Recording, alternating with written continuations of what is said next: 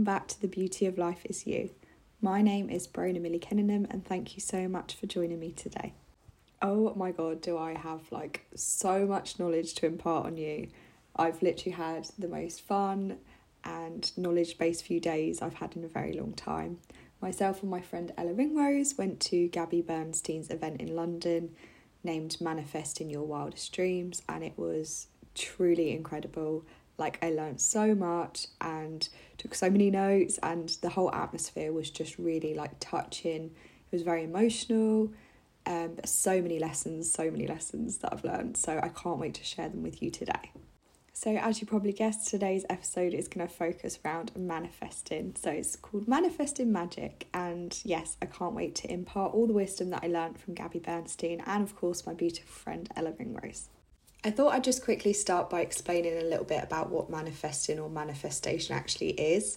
So, in the simplest kind of terms, manifestation is putting your intention towards something that you hope will happen and then watching it happen in real life. In other words, if you think it, it will come true. Manifestation or manifesting has really like soared on social media in the last year or two, and it's become such like a common phrase that is thrown around amongst pretty much everyone. But the difference between using the word manifesting or manifestation and actually implementing emotion and belief behind it is humongous. And that is really what Gabby was trying to get across, I think. That was one of her kind of core messages throughout the event is that when you do attach emotion and belief to these thoughts and these manifestations, you will see your manifestations speed up at a rate that you can't actually comprehend. You will watch these manifestations of yours come into fruition into your life like you could not imagine and there is no explanation for. Because when you actually attach emotion to these things, you're automatically going to feel like you already have them in your life. So, adding emotion is actually going to enable you to feel like you already have these desires, you already have these manifestations in your life right now, regardless of your current situation. And that is the absolute difference between manifesting and manifesting with emotion and desire and intent. Just before I sat down to record this episode, I actually came across on LinkedIn a Steven Bartlett repost which says, Believe it can be done. When you believe something can be done, your mind will find the ways to do it. Believing that there is a solution paves the way to a solution. I honestly just thought that was so beautiful and perfectly summarises what Gabby was trying to get across and what one of my biggest takeaways from the event was. Believe it to receive it. Another huge takeaway for me personally from Gabby's event was kind of the concept of manifesting with desperation or trying to control what it is you're trying to manifest. I am an absolute control freak, and when it comes to manifesting, I have to know the how, the why, the when it's going to come into fruition. And Gabby kind of spoke about letting go and releasing the desires that you have to the universe and accepting the fact that the universe has a plan for each and every single one of us. And yes, it might not look the way that you're expecting or the way you plan it in your head, but trusting that the universe will lead you down the right path and it will lead you to a desire better than you could have imagined. Some of the quotes that I wrote down to actually support this are The universe has never failed me. Open your heart to all the possible desires, and the universe has a how way greater than we could imagine.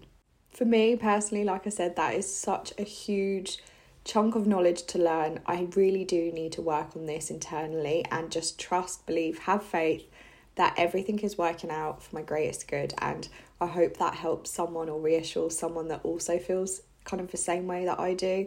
I think when you manifest in a way similar to that, like I've just described, like I do, it's so important to be able to actually just let go and trust the process.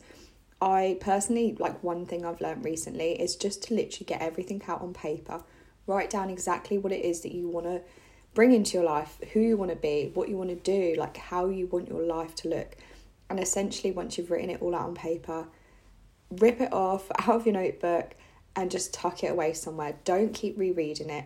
Just trust that that is coming to life and just let it be, simply. One of my favourite parts of the event, though, actually, was right at the end. Myself and Ella came outside, and Ella just simply said, Universe, please send us a sign that you are supporting us and our greater good.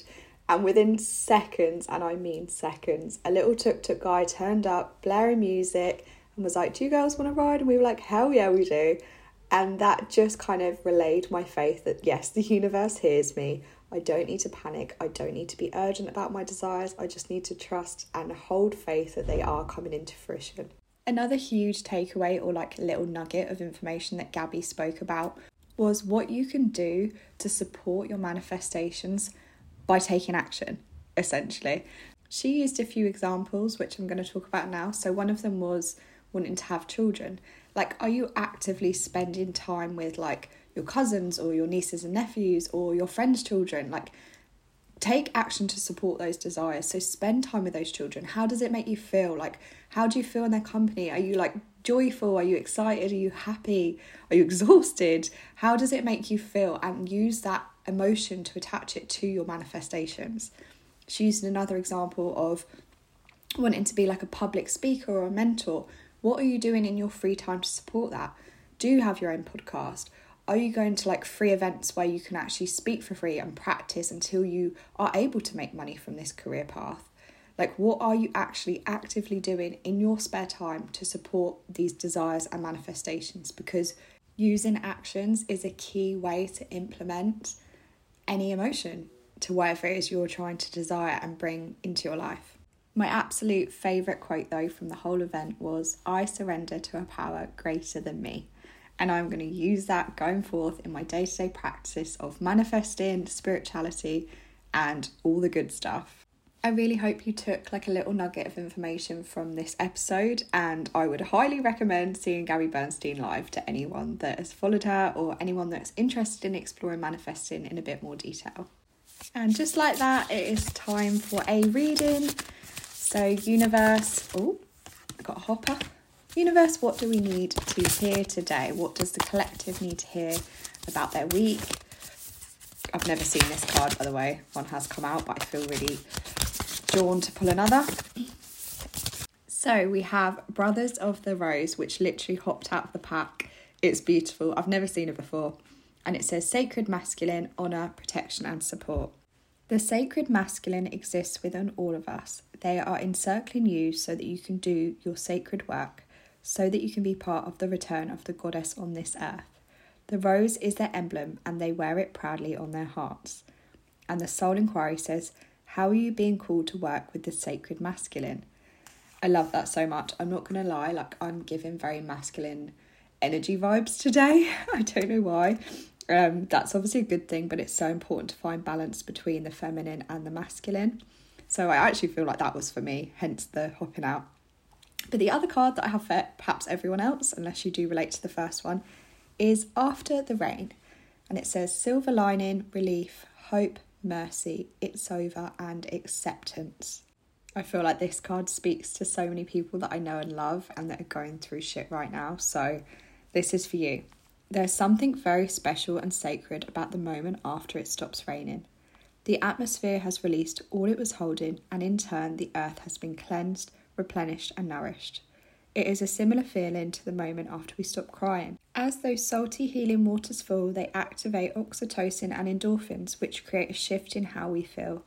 What was once overwhelming now seems possible, and while we may not know it consciously, noticeable growth will soon follow. After the rain is all about hope, healing, beginnings, and endings. Emotions are soothed, broken hearts are on the mend, times of trial are over, mercy can be felt, there's a moment of relief. A new, encouraging silver lining can now be made out in the distance. You've been through the worst of it, and now hope is here. It's time to enjoy the warmth of the blessings that life has in store for you. Glorious new beginnings are now possible. And the soul inquiry says, What are you ready to release? Oh, I love these cards so much. But yes, I hope uh, this episode helped you. And if you want to know anything else about manifesting or manifestation, please feel free to drop me a message. Oh my god, it's 222. But I'm sending you all love, light, and happiness today, forever, and always. See you next week.